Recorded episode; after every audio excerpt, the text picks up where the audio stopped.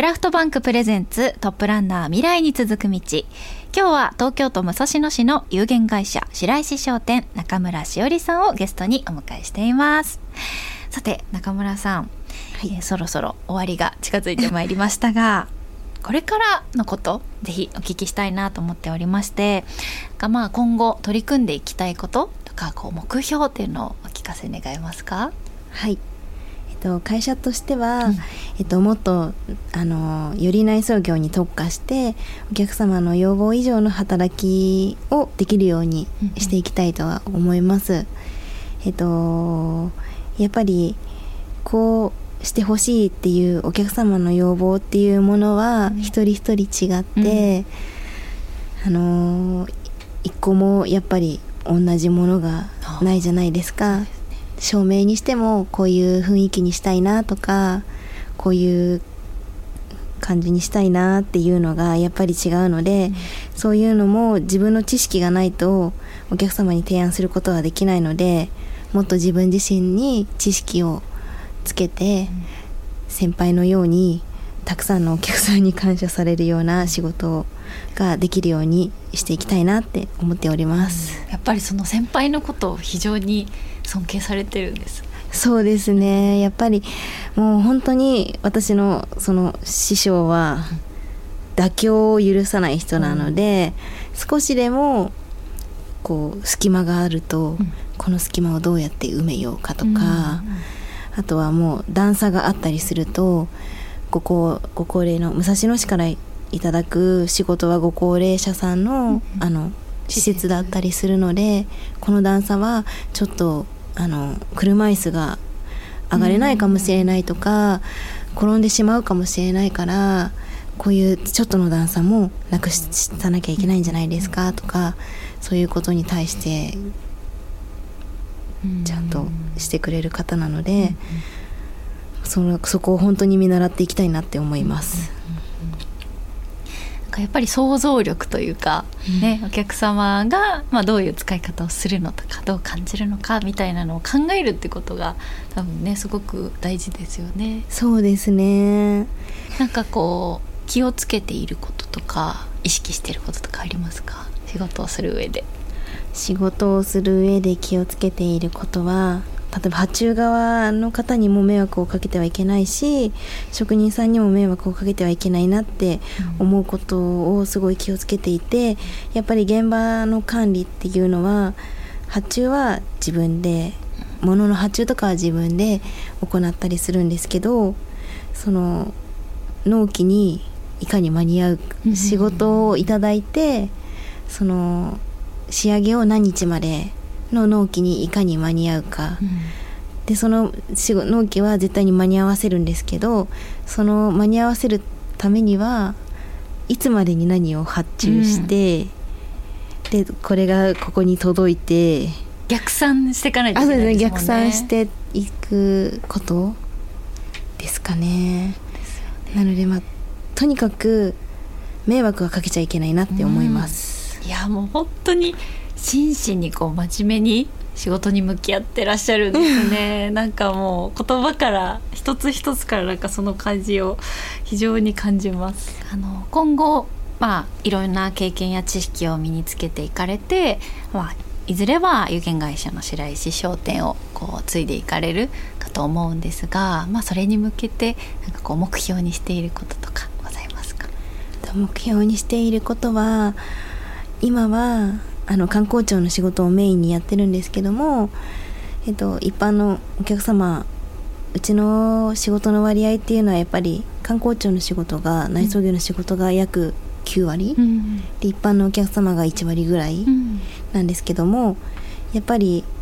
あんまり名前の知られていない、うん。その内装業としては、はいはいはい。あまりその一般の方にまあは知られていない会社なのでもっといろんな方に知っていただいてあのー一般の方の仕事も一生懸命やっていけるようにしていきたいなって思っております。そうですよね。観光庁の方の観光庁系の仕事が多いとやっぱりこう一般の方は社名を目にする機会だったりとか、はい。関わる機会っていうのは少ないですもんね。そうなんですよ。特にあのインターネットにも何も出してないですし。ああそうなんですね。もう本当に細々とやってるだけなのでうん。そこをいかに皆様に知ってもらって、あの丁寧な仕事ができるか、うん。じゃあこれからはそのあたりを中村さんがぜひこう強化していって、そうですね、地域の方にこう愛される会社にしていかないとですね。していきたいですね、うん。ではぜひですねこのラジオを聞いている方々にこうメッセージいただけますか？武蔵野市にあります白石商店と申します、改めて。改めて。えっとやっぱりまだ知られていないことが多いと思うんですけども何か内装のことでお困りのことがありましたら全然相談だけでもいいのでお話だけでもいつでも相談に乗ります。はい。このね優しい中村さんが お話を聞いてくださいますのででお気軽にねもしあの本当に小さなことでも大丈夫ですよね。なんかこうどうしたらいいんだろうみたいな。はい。もう網戸の交換とかうんうん。どうするんだろうとか、うんうん。カーテンレールとかちょっと曲がっちゃったから付け直したいなとか、うんうんうん。そういう小さなことでも全然大丈夫です。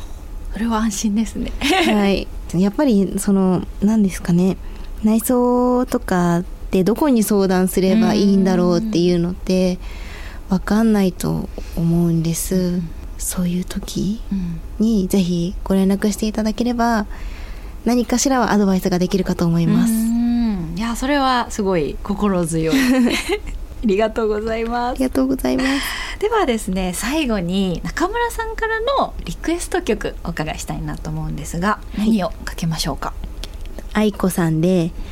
未来を拾いに。うーん。なぜこの曲を選ばれました、とこの曲のサビの部分がすごく好きで、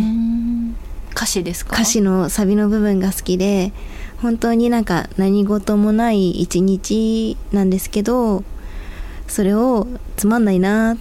て思いながら過ごしていくんじゃなくてそのつまんない一日もすごい大切な楽しい一日なんだよっていうのを教えてくれるようなう曲です。どういう時に聞くんですかこの曲を？えっと、この曲は最近はそんなになんか落ち込むことはなくなったんですけども、結構昔、うん。その転職をするタイミングだったりとか、あとはなんか私生活でいろいろと落ち込むことがあったんです、2年23年前ぐらいとかにもでその時になんか本当になんかなんで自分にだけこういうことが起こるんだろうとか思って過ごしていたんですけどもやっぱりそういう日も大事なんだよっていうのを教えてくれるような曲です。めちゃくちゃ中村さんの人生に 影響のある曲じゃないですか。で 力を与えてくれた曲なんですね。はい、うん。はいそれではこの後お送りしたいと思います今日のゲストは東京都武蔵野市の有限会社白石商店中村しおりさんでした。中村さんどうもありがとうございました。ありがとうございました。さてクラフトバンクプレゼンツトップランナー未来に続く道いかがでしたか？いやーやっぱり同世代というか同い年同学年でした中村さん。まあ通りでね夏メロの話が盛り上がるはずです もうとっても懐かしい気持ちになってああわかるというふうに あの収録以外の時間でもいろいろな話懐かしい話で盛り上がってしまいました。